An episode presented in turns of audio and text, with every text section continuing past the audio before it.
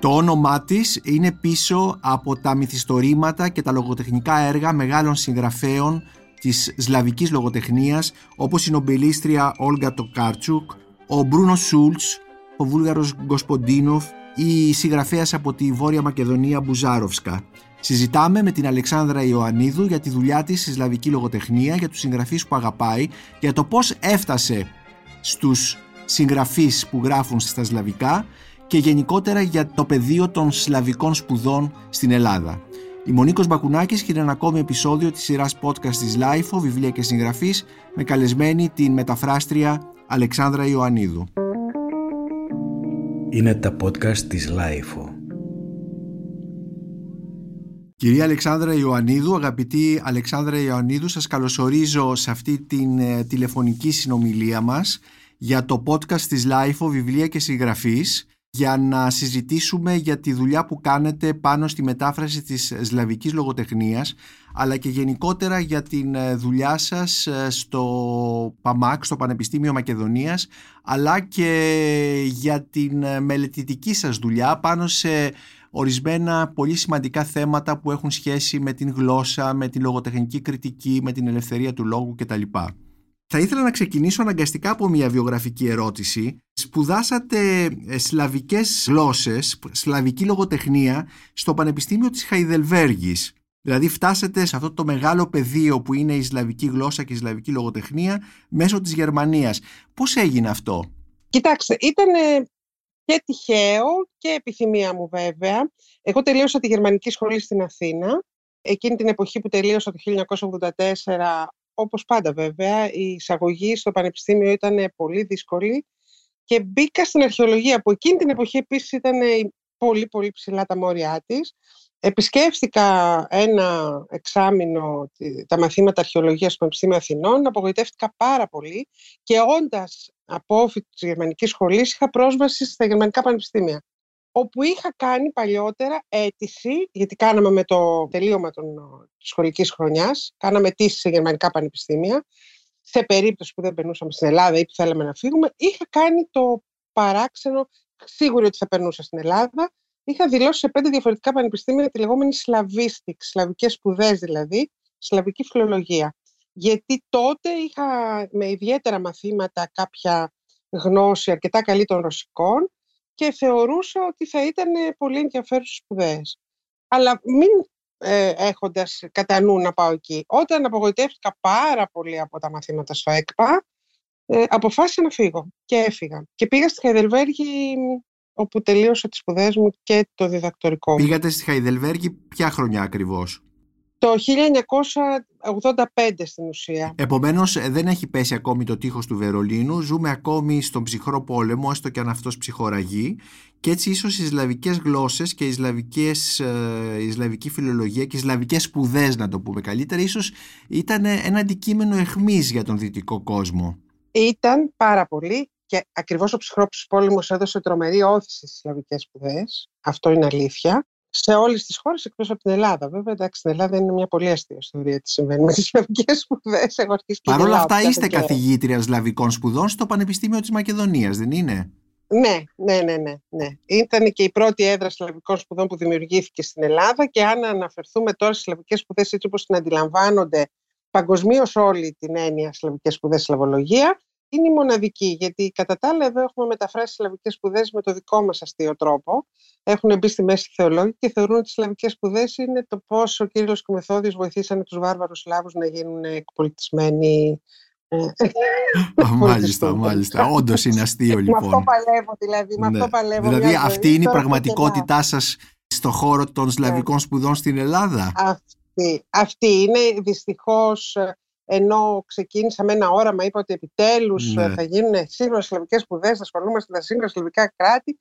Προσέκρο πάντα σε κάποιες έτσι απόψεις ε, παράξενες, από ακροδεξιές έως ε, τι να πω τώρα, που θέλανε τους Σλάβους βάρβαρους και εμάς διαφωτιστές τους και μέχρι εκεί όμως. Και μέχρι εκεί. Δηλαδή ψυχρός πόλεμος όλα αυτά τα πράγματα πάνε περίπατο. Τίποτα, ούτε καν αυτό δεν τους συγκίνησε ας πούμε. Να πούν να μάθουμε και καινούργια γλώσσα. Ναι, ναι.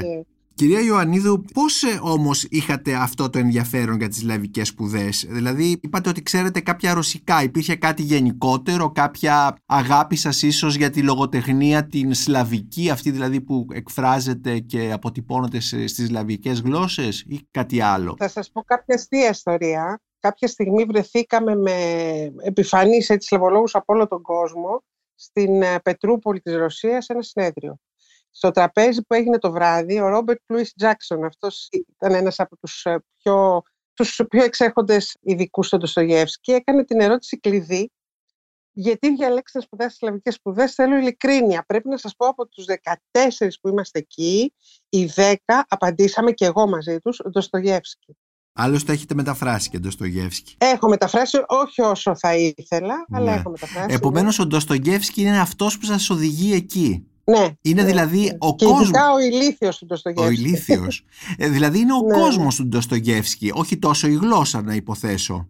Ναι, είναι ο κόσμος. Και είναι και η φιλοδοξία ότι εγώ αυτόν θα τον διαβάσω, θα τον μεταφράσω στη γλώσσα μου ξανά, θα τον διαβάσω Από την πρωτότυπη στα γλώσσα. Τον ναι, ναι, ναι. Ήταν για μένα από 15-16 χρονών φωτεινό, έτσι. Και το, το διαβάζετε στα ελληνικά να υποθέσω ή σε κάποια άλλη γλώσσα μεταφρασμένων; Όταν πρωτοάρχισα να τον γνωρίζω στην ε, γλώσσα που, στην οποία τον μετέφρασε ο Άρης Αλεξάνδρου. Ο Άρης δηλαδή, Αλεξάνδρου. Αλεξάνδρου. Ναι. Ναι, ήταν... Και ναι, ναι, έχει ενδιαφέρον αυτό ότι ε, κατά κάποιο τρόπο είσαστε εντός εισαγωγικών διάδοχος στη μετάφραση της ε, σλαβικής λογοτεχνίας του Άρη Αλεξάνδρου αλλά νομίζω και ο Ρίτσος... Είναι πολύ κολακευτικό αυτό που λέτε, γιατί τον λατρεύω. Μάλιστα.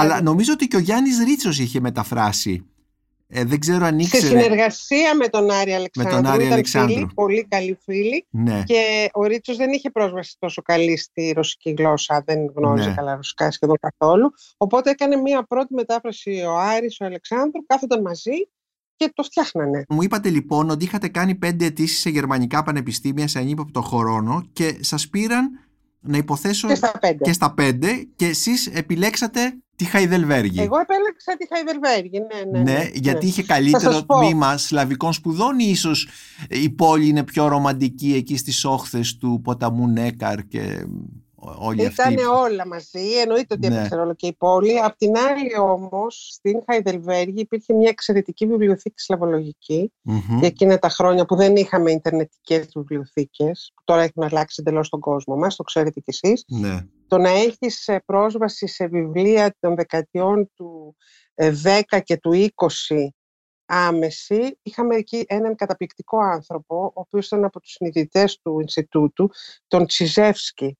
Ο Τσιζεύσκι, να φανταστείτε, λέγεται ότι ήταν το πρότυπο του προφέσορ Πνίν, του καθηγητή Πνίν του Ναμπόκοφ. Του Δεν ξέρω αν το Ναμπόκοφ, ξέρετε τον μμμ. κύριο. Είναι γλυκύτατη νουβέλα που αναφέρεται σε έναν πολύ παράξενο καθηγητή. Αυτός ήταν ο Τσιζεύσκι. Μάλιστα. Ήταν εμιγρές, Ρώσος εμιγρές. Δεν τον γνώρισα εγώ, είχε πεθάνει όταν πήγα, αλλά είχε φέρει μια απίστευτη βιβλιοθήκη. Είχε στήσει στη Χαϊδελβέργη, την οποία την εκμεταλλεύτηκα full και στο διδακτορικό μου. Δηλαδή είχα πρόσβαση σε περιοδικά του συμπολισμού, σε πράγματα τα οποία δεν τα βρίσκαμε εύκολα. Δεν υπήρχαν. Το ξέρετε αυτό δηλαδή όταν πήγατε στη Χαϊδελβέργη ότι υπήρχε αυτό το Ναι, εργαλείο; ναι, Α, το, το ξέρετε. ήξερα. Ναι, ναι, ναι. Το ήξερα διότι είχα έναν εκπληκτικό φροντιστή γερμανικών, Ναι. Γερμανό με μανία για τη Ρωσία, τον Μάρτιν Γιόρνταν. Με αυτός μιλούσα και μου έλεγε αν δεν σπουδάσεις αυτό που θες να σπουδάσεις αρχαιολογία, Ναι. σε παρακαλώ πήγαινες Ναι. στις σλαβικές σπουδές. Και μαζί κάναμε τις αιτήσεις. Μάλιστα. Και ο οποίος ήξερε πολύ καλά το τοπίο, το γερμανικό. Επομένως, το είναι όλα γερμανικό. ένα θέμα, δηλαδή το πώς φτάνεις κάπου, ένα θέμα και συμπτώσεων και ανθρώπων που Απολύτως. συναντάς κάποια στιγμή στη ζωή σου και σου αλλάζουν αυτή την, την ροή, αυτή τη διαδρομή, φαντάζομαι, έτσι δεν είναι; Απολύτως ναι, έτσι είναι. Και οι Σλαβικές σπουδές, για πείτε μας λίγο, εκεί στο τέλη της δεκαετίας του 80 που φτάνατε στη Χαϊδελβέργη, ακριβώς σε τι συνίστανται, δηλαδή τι ακριβώς κάνατε εκεί; Είναι μια συγκριτική φιλολογία, όπως ας, λέ- ας πούμε η ρωμανική φιλολογία που ασχολείται με τη γαλλική, την ιταλική, τη Ναι. ρουμάνικη κτλ. η οποία περιλαμβάνει δύο κλάδους, ορσολογικό και λογοτεχνικό. Εάν ήθελες την εποχή εκείνη να τελειώσεις τις σπουδές σου με διδακτορικό, έπρεπε να διαλέξεις και τους δύο κλάδους. Ναι, Υπήρχε ως βασική γλώσσα η ρωσική, στην οποία είτε εξεταζόσουν και περνούσες εξετάσεις, είτε έκανες ένα χρόνο προπαρασκευαστικές σπουδές, εντατικά μαθήματα ρωσικής και έδινες εξετάσεις μετά και μετά ήσουν υποχρεωμένος για να πάρεις το, το, το μαγκίστερ, το λεγόμενο το γερμανικό, Ναι. να ξέρεις ακόμα μία σλαβική γλώσσα για το διδακτορικό ακόμα δύο. Οπότε ε, διάλεγες, επέλεγες. Υπήρ- Προσφέρονται πολλές γλώσσες. Εγώ διάλεξα πολωνικά και βουλγάρικα τότε. Έξα. Πολωνικά και Έδωσα τις βουλγάρικα. εξετάσεις τώρα. Ναι, Υπάρχουν ναι. μεγάλες διαφορές ανάμεσα στις ε, διάφορες ε, σλαβικές γλώσσες. Δηλαδή ανάμεσα στα πολωνικά και στα βουλγάρικα είναι μεγάλες οι διαφορές. Ναι, ανάμεσα σε αυτές τις δύο είναι μεγάλες οι διαφορές, αλλά θα φανταστείτε γενικά τις διαφορές όπως τις φαντάζεστε. Α πούμε το παράδειγμα που έδωσα πριν στις ρωμανικές γλώσσες. Όπως Μάλιστα. ένας Γάλλος, ένας Ιταλός, ένας Α, Ισπανός. είναι τόσο μεγάλες οι διαφορές. Δηλαδή μεταξύ γαλλικών και ιταλικών οι διαφορές είναι τεράστιες. Απ' την άλλη όμως. Απ' την άλλη όμως υπάρχει και μια κοινότητα. Εντάξει, ναι, βεβαίως, Ναι, ναι, φυσικά. ναι, Ναι, ναι. Είναι ίδιες, ίδιες λοιπόν, γιατί συνηθίζουμε εμείς που δεν ξέρουμε να αντιμετωπίζουμε τη σλαβική γλώσσα σαν ενιαία, σαν μία. Όχι, όχι, όχι. όχι. Μάλιστα, καθόλου, μάλιστα. καθόλου. Επομένως τελειώνεται όταν έχει πέσει το τείχος του Βερολίνου, δηλαδή όταν έχει εντός εισαγωγικών- Τελειώνω όταν έχει πέσει το τείχος του Βερολίνου και αυτό ήταν η τύχη και η ατυχία μου μαζί, γιατί οι Γερμανοί κατε- κατακλείονται από μη- ένα σωρό άνεργους Ανατολικογερμανούς, ανάμεσα στους οποίους υπάρχουν πάρα πολλοί Σλαβολόγοι, για ευνόητους λόγους. Μάλιστα. Οπότε οι σλαβικές σπουδές κλείνουν ε, για συνέχεια ακαδημαϊκή στη Γερμανία, γιατί έχουν προτεραιότητα με έναν εντελώς απολύτως αντιευρωπαϊκό νόμο που χτυπήθηκε μετά βέβαια και κατέπεσε, αλλά τα πρώτα χρόνια που είχα τελειώσει εγώ, το 92 τελείωσα το διδακτορικό μου, ήταν ε, ενισχύ και δεν μπορούσαμε. Ο νόμος αυτός προέβλεπε ότι προτεραιότητα στις αιτήσεις για ακαδημαϊκές θέσεις έχουν οι Ανατολικογερμανοί, έναντι οποιασδήποτε άλλης εθνότητας. Και δεν Μάλιστα, γινόταν να μάλιστα. παραμείνω. Και έτσι επιστρέφεται. Ακόμη δηλαδή μια σύμπτωση της ιστορίας θα έλεγα αν θεωρηθεί σύμπτωση. Αλλά τέλος πάντων μια ακόμη αλλαγή απρόβλεπτη η οποία σας αναγκάζει να αλλάξετε και πάλι τη διαδρομή σας. Έτσι δεν είναι; Και να έρθετε στην Ελλάδα να Ναι, να επιστρέψετε. γυρίσω στην Ελλάδα, ναι. Και έτσι αρχίζετε να μεταφράζετε. Άρχισα να μεταφράζω αρκετά αργότερα. Η πρώτη μετάφραση που έγινε ήταν του Μιχαήλ Μπαχτίν, η- τα ζητήματα της ποιητικής του Στογεύσκη, στις εκδόσεις πόλης. Ε, μια έμπνευση του Νίκου του Γιώνη, γιατί τότε δεν υπήρχε πολύ, δεν, δεν υπήρχαν αρκετές μεταφράσεις του Μπαχτίν ακόμα. Ναι. Και μετά σιγά σιγά μπήκα στη λογοτεχνική μετάφραση που την αγαπώ πολύ. Νομίζω συστηματικά μεταφράζετε τα τελευταία 15 χρόνια, έτσι δεν είναι; Ναι, το λιγότερο, ναι. Και βεβαίως ε, το όνομά σας ε, τα τελε... αυτά τα χρόνια και ιδιαίτερα τα πολύ τελευταία έχει συνδεθεί απόλυτα με οποιαδήποτε μετάφραση έρχεται από το σλαβικό γλωσσικό περιβάλλον. Δηλαδή με συγγραφείς οι οποίοι κατά κάποιο τρόπο ανήκουν σε έναν κανόνο θα λέγαμε γενικότερα της ευρωπαϊκής λογοτεχνίας όπως ο Μπρούνο Σούλτς Ναι, ο Μπρούνο Σούλτς ήταν για μένα, τι να σας πω. στις εντάξει. εκδόσεις Καστανιώτη όπου μεταφράσατε Ναι, άπαντα τα πεζά του και νομίζω Ναι, ότι για πρώτη ναι. φορά έχουμε αυτόν τον πολύ σημαντικό συγγραφέα ολόκληρον στα ελληνικά. Ολόκληρο. Η ιδέα του Γρηγόρη Μπέκου, για την οποία του είμαι πολύ ευγνώμων. Ναι. Mm. Μεταφράζετε την Όλγα Τοκάρτσουκ, την ε, την Πολωνή επίσης ε, Το ναι, που Κάρτσουκ. πήρε το Νόμπελ Το μετά. Κάρτσουκ προφέρεται σωστά ή το Καρτσούκ. Όχι, το Κάρτσουκ. Το Το Κάρτσουκ, τονίζουν στην παραλίγουσα πάντα οι Πολωνοί. ναι, ε, η οποία πήρε το Νομπέλ λογοτεχνίας και Ναι, βεβαίως... αυτό είναι το αστείο. ε, Ναι. Ότι πήρε αφού άρχισε να τη μεταφράζω, όπως ο Κοσποντίνοφ πήρε τώρα τον Μπούκερ Το αφού άρχισε να Μπούκερ. τη Ναι, μεταφράζω. ναι, ναι. Έχετε μεταφράσει το, μεταφράσετε τον Βούλγαρο Γκοσποντίνοφ. Είδαμε τελευταία σας τα τελευταία βιβλία, τα φετινά, της ε, Τατιάνα Τολστάγια, τα διηγήματα. Δηλαδή οτιδήποτε δημιουργεί κατά κάποιο τρόπο μία συζήτηση για την ε, λογοτεχνία που είναι γραμμένη στα, σε σλαβικές γλώσσες έχει την ε, υπογραφή σας, τη μεταφραστική υπογραφή σας. Εντάξει, δεν θα το έλεγα. Υπάρχουν αξιόλογοι και άλλοι μεταφραστές, ας πούμε, από τα σερβικά, η Ραντούλοβιτς. Ναι. ε, Έχουμε και από τα ρωσικά και άλλους. Αλλά την Αργυροπούλου, την Πακοπούλου. Ναι, την ε, Πακοπούλου, ναι, ναι, ναι. Εσείς ε, θ- είσαστε συνδεδεμένοι απόλυτα με όλο αυτό. Πείτε μου όμως πώς φτάνετε σε αυτούς τους συγγραφείς, ιδιαίτερα τους σύγχρονους, γιατί Ντοστογεύσκη, Τολστόου και τα λοιπά φαντάζ- φαντάζομαι ότι είναι πιο αναμενόμενη μια, μια μεταφραστική ε, απόπειρα. Σε αυτούς τους καινούριους συγγραφείς πώς φτάνετε, σας τους προτείνουν οι εκδότες ή είναι και μια δική σας; Είναι συνδυαστικό πάντα. Υπάρχει μια διαμεσολάβηση δυτική στους εκδότες. Αυτό το γνωρίζουμε. Δηλαδή, οι εκδότες ενημερώνονται από το τι γίνεται στην διεθνή αγορά στη Δύση. Μμμ. Τι πουλάει πολύ καλά στη Γαλλία, στη Γερμανία, κυρίως στη Γαλλία πάντα, γιατί είναι γαλλόφωνοι οι καλοί μας εκδότες. Και μετά... Ε, τώρα νομίζω ότι όχι σημειώνουν τόσο. στον- Νομίζω ότι η γαλλοφωνία πια τόσο. υποχ- υποχωρεί στην, στον εκδοτικό Υποχωρεί. κόσμο. Ναι. Ναι. Εντάξει. Μετά υπάρχει λοιπόν αυτό που σε, σε προσεγγίζει ο εκδότης και σε ρωτάει, τον ξέρεις αυτόν που είναι καλός, Μμμ. έχει επιτυχία, μήπως να το δούμε. Αυτό υπάρχει. Υπάρχει, αυτό το έκανα πολύ συχνά από τον Αντέο στο Μίδι, Ναι. μια διαδικασία ανάγνωσης που μου φέρνε Ο υπεύθυνος 10-20 ξένης βιβλία λογοτεχνίας καινούργια. τη εκδόση Καστανιώτη παλιότερα. Καστανιώτη Ναι, ναι, ναι. ακριβώς. Μου έλεγε πάρε, διάβασε και πες μου, της αρέσει από εδώ. Και εμπιστευόταν κάπου το γούστο. Και κάποιες επιπτώσεις. Ας πούμε Μμμ. τώρα την ε, Ρούμενα Μπουζάρευσκα από τη Βόρεια Μακεδονία Ναι. την εντόπισα εντελώς τυχαία. Ναι. Γιατί γνώριζα από τους πανεπιστημιακούς κύκλους τη μητέρα της που είναι γλωσσολόγος πανεπιστημιακός και κάποια στιγμή τυχαία σε Μάλιστα. ένα συνέδριο μου λέει, Α, «Ξέρεις τι, Επομένως η κόρη είναι μου δική γράφει». σας, δική σας ανακάλυψη η Μπουζάροφσκα. Η Μπουζάροφσκα είναι δική μου Η ανακάλυψη. συγγραφέας Ναι, από και τη της Βόρεια είπα, «Δώσε μου». Μακεδονία, η οποία έχει ήδη κα- δημιουργήσει έναν θόρυβο στην Ελλάδα με τα βιβλία τη, με το βιβλίο Ναι, της, το τελε... ναι. ο, ο Ναι. τίτλος ε, Ο ένας- άντρας μου. ο άντρας μου, ναι.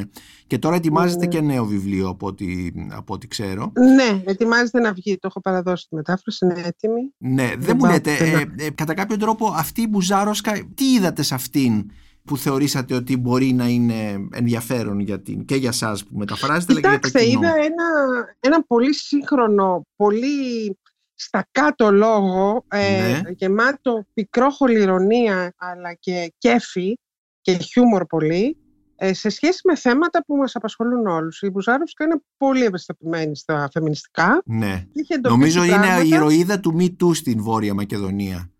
Είναι ο άνθρωπος που το εισήγαγε. Ε, Ναι. ε, Πραγματικά αυτοί και, και τρεις φίλες της το ξεκινησαν Μμμ. και σηκώσανε πολύ θόρυβο. Δεν διαφέρουμε πάρα πολύ από τους γείτονες, Ναι. ούτε ως, ε, και στις σχέσεις και η προσέγγιση των ανδρών στις γυναίκες Ναι. και λίγο το Βαλκάνιο. Ε, Πιάνει α- αρκετά πράγματα, ηρωνεύεται πάρα πολύ τον εθνικισμό, γελάει πολύ. ναι. Είναι στο Πανεπιστήμιο η ίδια, καθηγήτρια Αμερικανικής λογοτεχνίας. Φαίνεται αυτό. Φαίνεται δηλαδή Φαίνεται, ότι ναι. έχει μια προπαίδεια στο short story το αμερικάνικο, Μάλιστα, το οποίο μάλιστα. διδάσκει κιόλα. Ναι, ναι, ναι. Στο αμερικανικό Ε, διήγημα, ναι. Ακριβώς, Μμμ. ακριβώς. Οπότε μ, όλα αυτά συνθέτουν μια πολύ την αποζωντανή ε, αφήγηση. Τα διηγήματά της είναι πρωτοπρόσωπα κυρίως. ναι. είναι γυναίκες που μιλάνε. Καθόλου δεν χωρίζει άντρες γυναίκες. Είναι πατριαρχία και μη πατριαρχία. Ναι, Δηλαδή, πατριαρχία ναι. μπορεί να τη φοράει μια χαρά μια γυναίκα Ναι. και να τη μεταδίδει και να πιέζει μια άλλη γυναίκα. Δεν έχει τέτοιο θέμα. Αλλά να σας Είναι κάνω μια ερώτηση. κοροϊδεύει, Ένα ναι. τέτοιο βιβλίο Βεβαίως. είχε επιτυχία στην Ελλάδα, αλλά ένα τέτοιο βιβλίο ε, γιατί δεν το έχει γράψει; Τώρα είναι μια ερώτηση που ανήκει στο χώρο της υπόθεσης. Γιατί δεν, δεν έχει γραφεί από μια Ελληνίδα συγγραφέα; Α, να σας πω, νομίζω ότι λίγο έχουμε διηγήματα φεμινιστικά Μμμ. Ελληνίδων συγγραφέων. Θα μπορούσε να το έχει γράψει και μια Ελληνίδα, αυτό είναι σίγουρο. Ναι, Δεν είναι κάτι που ξεχωρίζει για την ε, προέλευσή του. ναι. Θεωρώ, ας πούμε, ότι συνομιλεί με την ε, Μπουζάροφσκα η Αμάντα Μιχαλοπούλου στο Μάλιστα, στυλ. κατάλαβα, κατάλαβα. Σε Μμμ, εμάς. μμμ. Αρκετά. Ναι, ναι. Έχει αυτό το με όλο χιούμορ, μια Ναι, προσέγγιση κατάλαβα. Και με αρκετή ευαισθησία στα Μάλιστα. φεμινιστικά θέματα. Άλλη συγγραφή Ελληνίδες θα ήταν η Φακίνου, αλλά έχει πιο δραματικό ύφος. Ναι. Είναι πιο βαριά. Αλλά έχουμε τρομερές συγγραφείς εμείς. Τη Γαλανάκη, την. Αλλά γιατί όμως δεν έχουν αυτή την... ε, α, Είναι ένα θέμα που με, μου έκανε να, να- να το σκεφτώ το βραβείο Booker International στον Γκοσποντίνοφ. Σκεφτόμουν ποιος Έλληνας συγγραφέας θα μπορούσε να φτάσει να πάρει ένα Booker σήμερα. Εννοώ όχι ο ποιος Έλληνας συγγραφέας, ποιο σύγχρονο ελληνικό βιβλίο, μυθιστόρημα. Και πραγματικά δεν έβρισκα. Κοιτάζοντας δηλαδή τι έχει βραβεύσει το Booker τα δύο-τρία τελευταία χρόνια, ας πούμε. Να σας πω, πιστεύω επίσης όμως ότι δεν υπάρχει τόσο πολύ προώθηση των ελληνικών βιβλίων στο εξωτερικό. Δηλαδή, ενώ έχουμε αρκετή, γίνεται αρκετή δουλειά και χρηματοδοτούνται μεταφράσεις από ξένες γλώσσες στα ελληνικά, ακόμα δεν υπάρχει αυτή η διαφήμιση Μμμ. προς τα έξω. Δηλαδή, ένας καλός Έλληνας συγγραφέας, που δεν λέω τώρα ονόματα, Ναι, γιατί θα μπορούσα να πω πολλά, θα έπρεπε να προετοιμαστώ γι' αυτό, θα έπρεπε να, να μπορεί να είναι σίγουρος ότι είτε κρατικά είτε κάποιος καλός ατζέντης θα βουτήξει το βιβλίο του και θα το ρίξει στη διεθνή αγορά με καλές μεταφράσεις. ναι. Επομένως Είμαστε είναι θέμα... απομονωμένοι γλωσσικά. Ναι, ναι. Επομένως θα λέτε ότι είναι θέμα πλέον ε, προώθησης, ατζέντιδων κτλ. Οι μεταφραστές πέ- μπορούν να παίξουν ένα τέτοιο ρόλο γιατί είδα ότι η Αγγλίδα, με, η μεταφράστρια στα αγγλικά του Γκοσποντίνοφ, η Ροντέλ, ουσιαστικά ήταν αυτή που σήκωσε στις πλάτες της όλη την, ε, την προβολή αυτού του μυθιστορήματος του χρονοκαταφυγίου που έχετε μεταφράσει στα ελληνικά βεβαίως εξαιρετικά σε εκδόσει Ήκαρος. Να είστε καλά. Κοιτάξτε, ναι, οι μεταφραστές μπορούν να παίξουν πάρα πολύ μεγάλο διαμεσολαβητικό ρόλο. Πάρα πολύ μεγάλο. Αλλά βέβαια εδώ δεν είμαστε εμείς που μιλάμε με τους ξένους εκδότες, είναι οι συνάδελφοι στο εξωτερικό. Οπότε εκεί πρέπει να γίνει λίγο περισσότερη δουλειά, δεν ξέρω, από το ΕΚΕΒΗ, από το... ΕΚΕΒΗ δεν υπάρχει. Από, το, από τις εκάστοτε... ναι, ναι. Ωραία. Αυτά είναι θέματα εκδοτικής πολιτικής. Σα τα αφήσουμε. Α ξαναγυρίσουμε λοιπόν πάντοτε στη μετάφρασή σας. Την το Κάρτσουκ την έχετε συναντήσει; Βεβαίως. Ε, με υποτροφία ήταν ένα ταξίδι που προσέφερε το. Να, ας πούμε κάτι. Μια προωθητική ενέργεια που έκανε το Υπουργείο Πολιτισμού της Πολωνίας. Κάλεσε όλους τους μεταφραστές της ναι. στην Κρακοβία για τρεις μέρες να τη γνωρίσουν, να συζητήσουν θέματα των μεταφράσεων στις διάφορες γλώσσες και να γνωριστούν και μεταξύ τους. Ήταν ένα καταπληκτικό ταξίδι. Εκεί τη γνώρισα για πρώτη Ναι. φορά.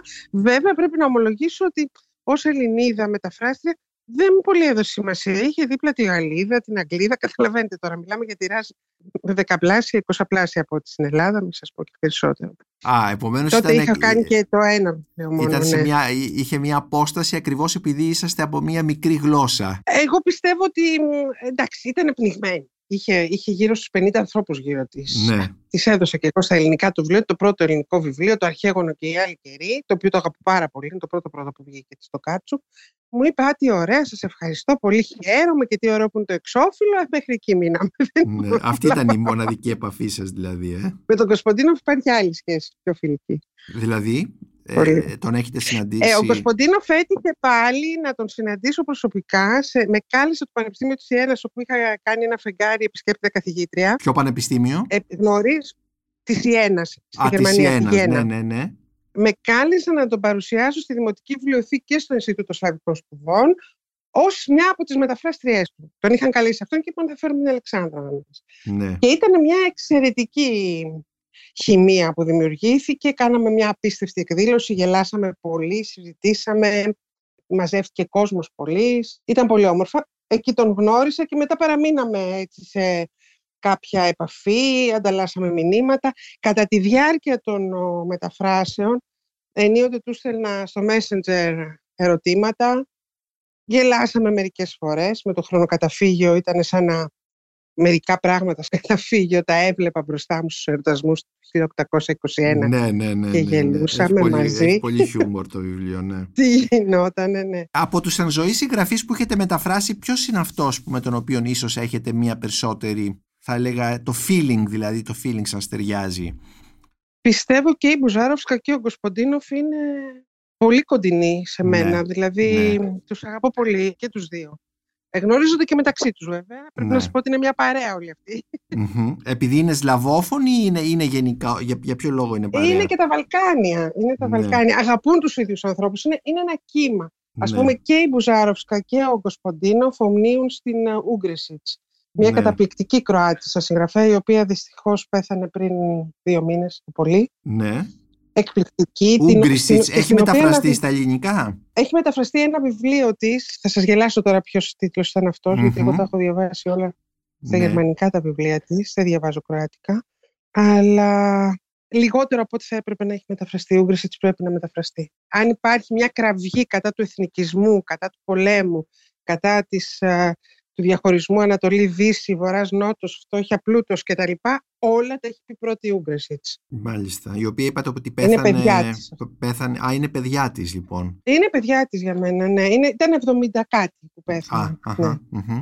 Ρώσους ε, έχετε μεταφράσει βεβαίως τη Σβετλάνα Αλεξίεβιτς, αν μπορούμε να τη θεωρήσουμε Ρωσίδα; Ε, ε, νομίζω ότι είναι Ναι, Λευκορώσσα, δεν είναι; Λευκορωσία, ναι, ναι, ναι. ναι, Η- το, επίσης βραβείο Νομπέλ. Είναι περισσότερο δημοσιογράφος, κάνει δηλαδή αυτό που ονομάζουμε ε, narrative journalism, δηλαδή αφηγηματική δημοσιογραφία, που θεωρείται και αυτή ένα είδους λογοτεχνία σήμερα. Αλλά περισσότερο έχετε μεταφράσει κλασικούς Ρώσους. Ναι, ένας από αυτούς, την Αλεξίβιτς, ε, δεν τη γνώρισα προσωπικά, της έχω μιλήσει απλώς στο τηλέφωνο. Αυτόν που γνώρισα και τον αγάπησα πάρα πολύ, σύγχρονος συγγραφέα, χάθηκε, πέθανε κι αυτός δυστυχώς.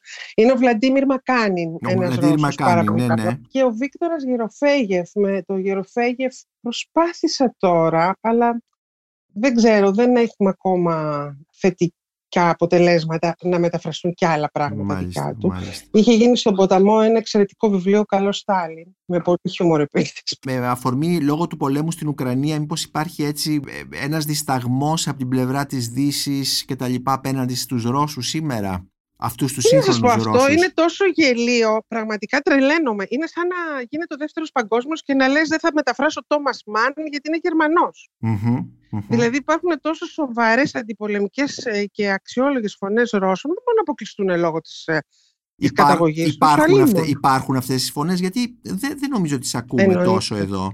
Ναι, ναι, υπάρχουν. Βεβαίως. Βεβαίως υπάρχουν.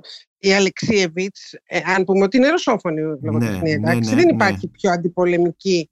Και είναι ένας άνθρωπος με πάρα πολύ μεγάλη δράση. Ναι, Επίσης, ναι, αντιπουτινική βεβαίως. δράση. Η Λουτμίλα Ουλίτσκαγια, για την οποία θα μεταφράσω τώρα στον, ε, στην Άγρα ένα βιβλίο, αλλά έχω μεταφράσει και παλιότερα στον Καστανιώτη και έχουν βγει διάφορα βιβλία της. Μμμ. Έχει κάνει και η Σταυρούλα Αργυροπούλου στο μετέχνιο, αν δεν κάνω λάθος. Η Ουλίτσκαγια είναι το πιο βασικά κριτικά πνεύματα απέναντι στον Πούτιν και στην ε, επεκτατικότητα της ρωσικής πολιτικής. Επομένως, ε, ναι, υπάρχουν λοιπόν, αλλά είναι ένα θέμα ίσως... ε, Εγώ δεν τους, εντός εισαγωγικών δεν τους βλέπω πολύ. Δεν βλέπω πολύ αυτές τις φωνές, αλλά τέλος πάντων μπορεί να είναι και θέμα πώς ε, φτάνουν αυτές τις φωνές σε κάθε χώρα, σε κάθε περιβάλλον. Από τους ε, συγγραφείς ε, που έχουν πεθάνει, έτσι, αναφερθήκαμε ήδη στον Μπρούνο Σούλτς. Τι μπορούμε να πούμε για αυτόν τον συγγραφέα, γιατί θεωρείται τόσο κλασικός πλέον; Κοιτάξτε, ο Μπρούνο Σούλτς είναι πέρα από τις εποχές και τα, τις χώρες και τα πάντα. Είναι μια πολύ ξεχωριστή περίπτωση. Η γλώσσα του, ο τρόπος με τον οποίο περιγράφει από τοπία μέχρι ανθρώπους είναι τόσο ζωγραφικός, παραστατικός, μεταφορικός. Δεν τον πιάνεις εύκολα. Ναι. Για μένα είναι ζωγραφική, ήταν και ζωγράφος. Είναι ζωγραφική πίνακε στα βιβλία του, τα διηγήματά του, τα πεζά του. Δεν έχει γράψει μυθιστόρημα. Ναι. Αν τα βάλεις αυτά τα πεζά του μαζί είναι σαν να είναι ένα τεράστιο μυθιστόρημα μπορώ να πω. Ναι, ναι. Μμμ. Γιατί αναφέρονται σχεδόν όλα σε ένα συγκεκριμένο τόπο. Δεν έχει συγκεκριμένο χρόνο. Ο τόπος όμως είναι ε, πολωνική επαρχιακή πόλη. Εξαιρετικός. Το Κάρτσουκ είπε ότι είναι ο μόνος που ζηλεύω και δεν πρόκειται ποτέ να τον φτάσω. Στη γραφή του. ναι. ναι, ναι, ναι. Μεγάλος δάσκαλος. Ναι, για το- μένα αυτό το βιβλίο ήταν, είναι για μένα ό,τι πιο δύσκολο και πιο σημαντικό εντός εισαγωγικών πιστεύω ότι έχω κάνει τα πεζά του Σούλτς. Μιας που αναφερθήκατε σε αυτό, ε, ο τρόπος της δουλειάς σας ε, όταν μεταφράζετε, ε, πώς δουλεύετε, είσαστε καθώς διδάσκετε παράλληλα. Πώς συνδυάζετε δηλαδή ναι, αυτή... δυστυχώς, ε, δυστυχώς αυτό λέω ότι δεν μπορεί κανείς να αφιερωθεί αποκλειστικά στη μετάφραση για λόγους βιοποριστικούς και μόνο. Ναι, Όλοι οι μεταφραστές κάνουν και άλλες δουλειές. ναι. Θα μου πείτε καλά τώρα είναι βιοπορισμός το να είσαι καθηγήτρια στο πανεπιστήμιο; Όχι, είναι και αυτό ένα πάθος, το ξέρετε κι εσείς, που δεν μπορείς να ξεκολλήσεις εύκολα. ναι. Είναι όμως και μια Αλλά δουλειά, θα- ένα επάγγελμα. είναι ένα επάγγελμα. Αν έπρεπε να διαλέξω τώρα ανάμεσα στα δύο, σας λέω με το χέρι στην καρδιά ότι θα παρέμενα στη μετάφραση. Ναι. Νομίζω ότι έχω κάνει τον κύκλο μου στο πανεπιστήμιο. Δεν έχω τρελό ενθουσιασμό για το ότι μπορεί να αλλάξει κανείς τον κόσμο μέσα από το πανεπιστήμιο πια. Μμμ. Μέσα από την εκπαίδευση γενικότερα ίσως. Η αλήθεια Αχ, και μέσα από την εκπαίδευση, ναι, δεν, δεν Το νομίζω. θέμα είναι πια. που μέσω ποιου μπορείς να αλλάξεις τον κόσμο, γιατί δεν το βλέπω αυτό. Το TikTok. δεν Μπορείς, ξέρω. μπορείς ίσως να μιλήσεις στις ψυχές τριών, τεσσάρων, πέντε Α, φοιτητών αυτό, του αυτό, χρόνου. Είσαι- αυτό, αυτό, Είσαι ίσως- πολύ τυχερός. αυτό αν είναι το κάνεις σημαντικό. αυτό. Ήθελα να σας ρωτήσω επίσης ε, για τα λογοτεχνικά βραβεία. Νομίζετε ότι τα λογοτεχνικά βραβεία στην Ελλάδα αποτυπώνουν την πραγματικότητα της μετάφρασης; Συγγνώμη, τα, Αν τα, μετα- εννοείτε τα, τα τα, τα μετα- βραβεία βραβεία μετάφρασης, μετάφρασης. βεβαίως. Ναι, ναι, ναι, ναι. Ε, Γιατί όχι, είναι και, το όχι, μοναδικό, είναι και τα όχι. μοναδικά βραβεία που έχουμε. Είπατε Ε, προηγουμένως... σαφώς όχι. Ναι. Δεν το αποτυπώνουν. Δεν αξιολογούν με τον τρόπο που θα έπρεπε να το κάνουν Μμμ. ε, την μεταφραστική παραγωγή.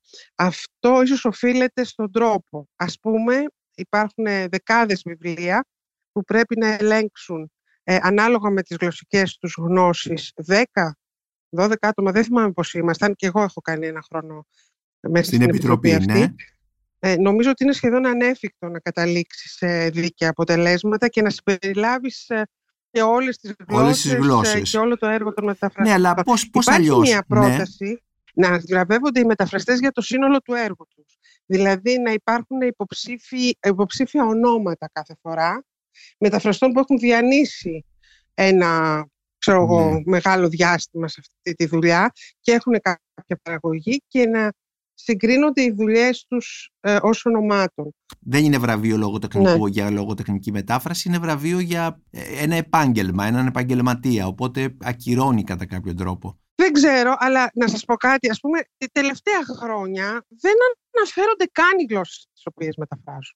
Πέρασε το Κάρτσουκ χωρίς να αναφερθεί καν στην αιτιολογία των λογοτεχνικών βραβείων. Δεν το λέω επειδή δεν πήρα εγώ βραβείο. Εγώ δεν, δεν ναι. ελπίζω ούτε μία φορά πήρα βραβείο δεν υπήρχε καν αναφορά ότι εδώ πέρα έχει μεταφραστεί νομπελίστη. Μάλιστα, κατάλαβα. Τα τελευταία χρόνια έχουμε μία, θα έλεγα, μία αύξηση του αριθμού των ε, βιβλίων που κυκλοφορούν σε μετάφραση σε σχέση με τα πρωτότυπα, σε αυτά που, με αυτά που γράφονται δηλαδή στην ελληνική γλώσσα.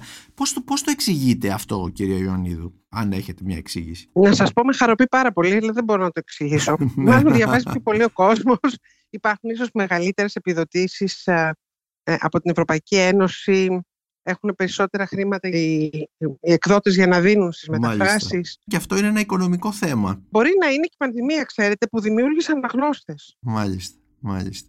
Ε, έκλεισε τον κόσμο μέσα και έφτιαξε κάποιους αναγνώστες που δεν υπήρχαν πριν ως τέτοιοι. Δεν είχαν ανακαλύψει το βιβλίο, το ανακαλύψανε όταν κλείστηκαν μέσα. Μακάρι να έχει συμβεί αυτό και να έχει διάρκεια. Πάντως πρέπει να απολογίσουμε ότι τα τελευταία χρόνια έχουμε εξαιρετικής ποιότητας μεταφράσεις. Ε, δεν θέλω τώρα να πω τα ονόματα, τα ξέρουμε όλοι, αλλά ε, έχουμε υψηλότατης ποιότητας είναι οι μεταφράσεις που γίνονται από διάφορες γλώσσες. Και συζητιούνται οι μεταφράσεις πλέον και οι μεταφραστές αναδεικνύονται, δηλαδή δεν είναι ανώνυμοι όπως ήταν παλιά. Όπως ήταν παλιά. Ε, που δεν αναφέρονταν καν το όνομά τους καλά-καλά. Εκτός από τις ε, μεταφράσεις ε, που σας φέρουν έτσι στο προσκήνιο της εκδοτικής ζωής Έχετε επιμεληθεί ε, ορισμένες ε, μελέτες θα λέγαμε πάνω σε διάφορα θέματα που έχουν σχέση με τη γλώσσα, με την κριτική κτλ.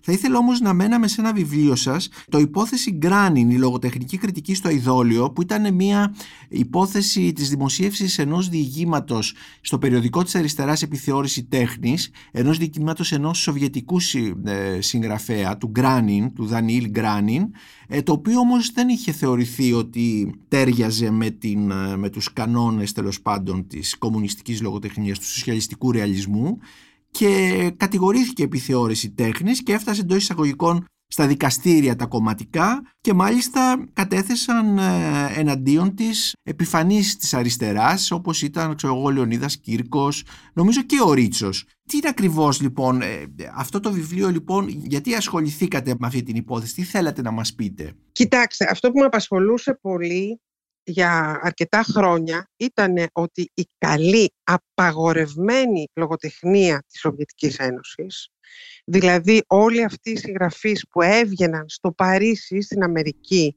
και διαβάζονταν από όλο το δυτικό κόσμο ως εξέχοντες εξαιρετικοί συγγραφείς, αλλά ήταν οι συγγραφείς που δεν συμβαδίζανε με το σοσιαλιστικό ρεαλισμό, στην Ελλάδα δεν έβγαιναν. Και άρχισα να μου απασχολεί αυτό το πράγμα. Είχα καταλήξει στο συμπέρασμα ότι τη διαχείριση της ε, εισαγόμενης λογοτεχνίας από την Ανατολική Ευρώπη και κυρίως βέβαια από τη Σοβιετική Ένωση την είχε αναλάβει σχεδόν κατά αποκλειστικότητα το Κομμουνιστικό Κόμμα Ελλάδος, συγκεκριμένα βιβλιοπολία, ξέρω εγώ, η σύγχρονη εποχή, η εκδοτική οίκη κτλ και ότι αυτοί ακολουθούσαν μια αυστηρά κομματική ε, γραμμή. Η σύγχρονη εποχή ε, δεν νομίζω ότι υπήρχε τότε, την εποχή δηλαδή αυτή που, γράφει, που αναφέρεστε. Όχι, δεν υπήρχε. Κάποιοι άλλοι αντίστοιχοι. Ναι, ναι. Εγώ μιλάω για όλες τις εποχές. Ναι, μέχρι, μέχρι την πτώση της Σοβιετικής Ένωσης. Μιλάω για όλο το διάστημα. Ναι. Αυτό ήταν αυτό που με υποκίνησε να ασχοληθω και είχα διαπιστώσει ότι κατά κάποιο τρόπο είχε γίνει μια εισαγωγή της Σοβιετικής λογοκρισίας στην Ελλάδα.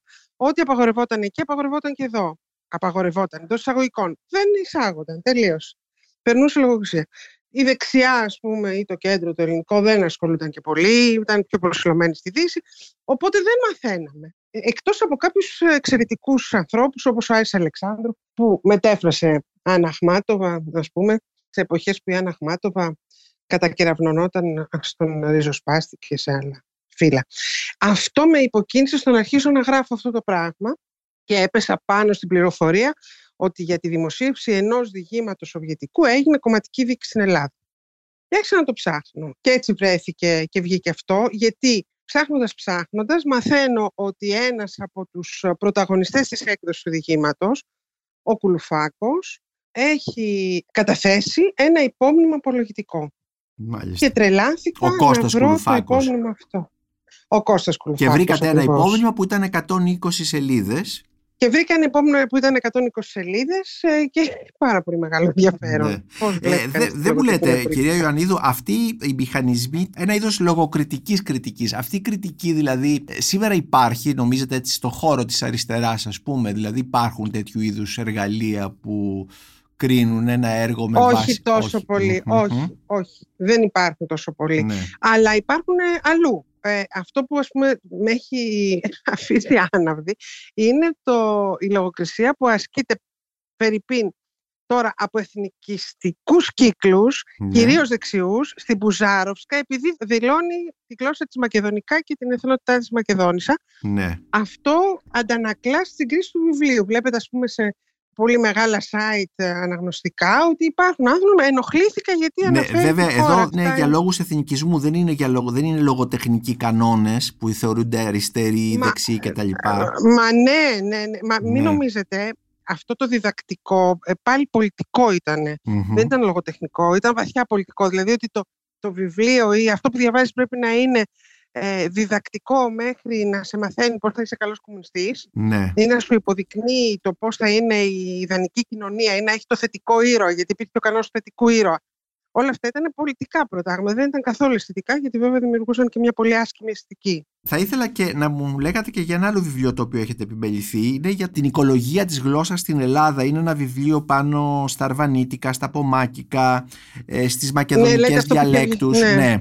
Οι μειονοτικές γλώσσες στην Ελλάδα που έχει γίνει σε συνεργασία με συναδέλφους και φίλους ε, που έχουν ασχοληθεί με μειονοτικές ε, Ναι. γλώσσες και ζητήματα όπως ε, η Ελένη Καρατζόλα, ο Λεωνίδας Εμπειρίκος, ο Κωνσταντίνος Οτσελίκης, ο Λάμπρος Μπαλτσιώτης. Είναι μια ομάδα. Ναι, Κατηγορηθήκαμε βέβαια, κυνηγηθήκαμε Ναι. καλά, έχουμε περάσει πάρα πολλά με ναι, αυτό. ναι. Είναι το άλλο κομμάτι, το γλωσσολογικό της δικιάς μου της ε, εξειδίκευσης. Έχουμε συμφιλειωθεί με αυτές τις γλώσσες σήμερα. Με τα αρβανίτικα φαντάζομαι ναι. Και ναι και όχι. Υπάρχουν διάφοροι παράξενοι μύθοι που κυκλοφορούν, ε, οι οποίοι δεν έχουν, ε, επειδή δεν έχει διδαχτεί ποτέ η ιστορία αυτή στα σχολεία ναι. και δεν έχει δημιουργηθεί μια κουλτούρα έτσι ανοχής και υπάρχουν διαστρεβλώσεις. Φερρυπίν Μμμ. για τα αρβανίτικα υπάρχει διαστρέβλωση ότι κανένας ήταν όλοι ακρεφνείς Έλληνες οι οποίοι υποχρεώθηκαν από τους Τουρκαλβανούς να αλλάξουν τη γλώσσα τους, αλλιώς θα τους σκοτώναν. Ναι, ναι, ναι. ναι. Αυτό μου το είπε συνάδελφος από τη Θήβα, Αρβανίτισσα βέβαια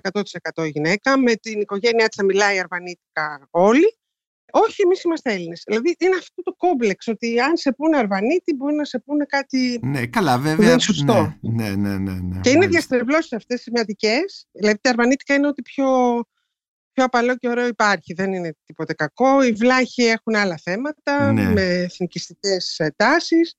Καλά, δεν μιλάμε για τους Σλαβόφωνους και του- τους Σλάβους, τους Μακεδόνες, ας πούμε, Ναι. της Ελλάδας. Ε, Δεν το συζητάω. Τι τραβάνε. Έχω ζήσει διάφορα.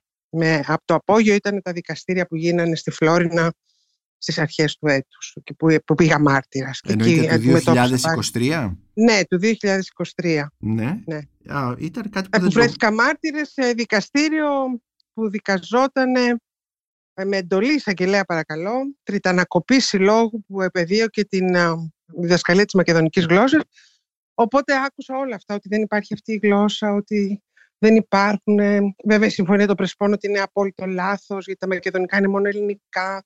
Εντάξει, και το κλασικό ότι σε πληρώνουμε εσένα για να διδάσκεις τα παιδιά μας. Λοιπόν, κυρία Ιωαννίδου, κυρία Αλεξάνδρα Ιωαννίδου, σας ευχαριστώ πάρα πολύ για αυτή τη συζήτηση που έπιασε πολλές ε, πλευρές και όχι μόνο την ε, πλευρά που γνωρίζουμε, ε, τη δική σας πλευρά που γνωρίζουμε περισσότερο, που είναι η μετάφραση, η μετάφραση της σλαβικής λογοτεχνίας.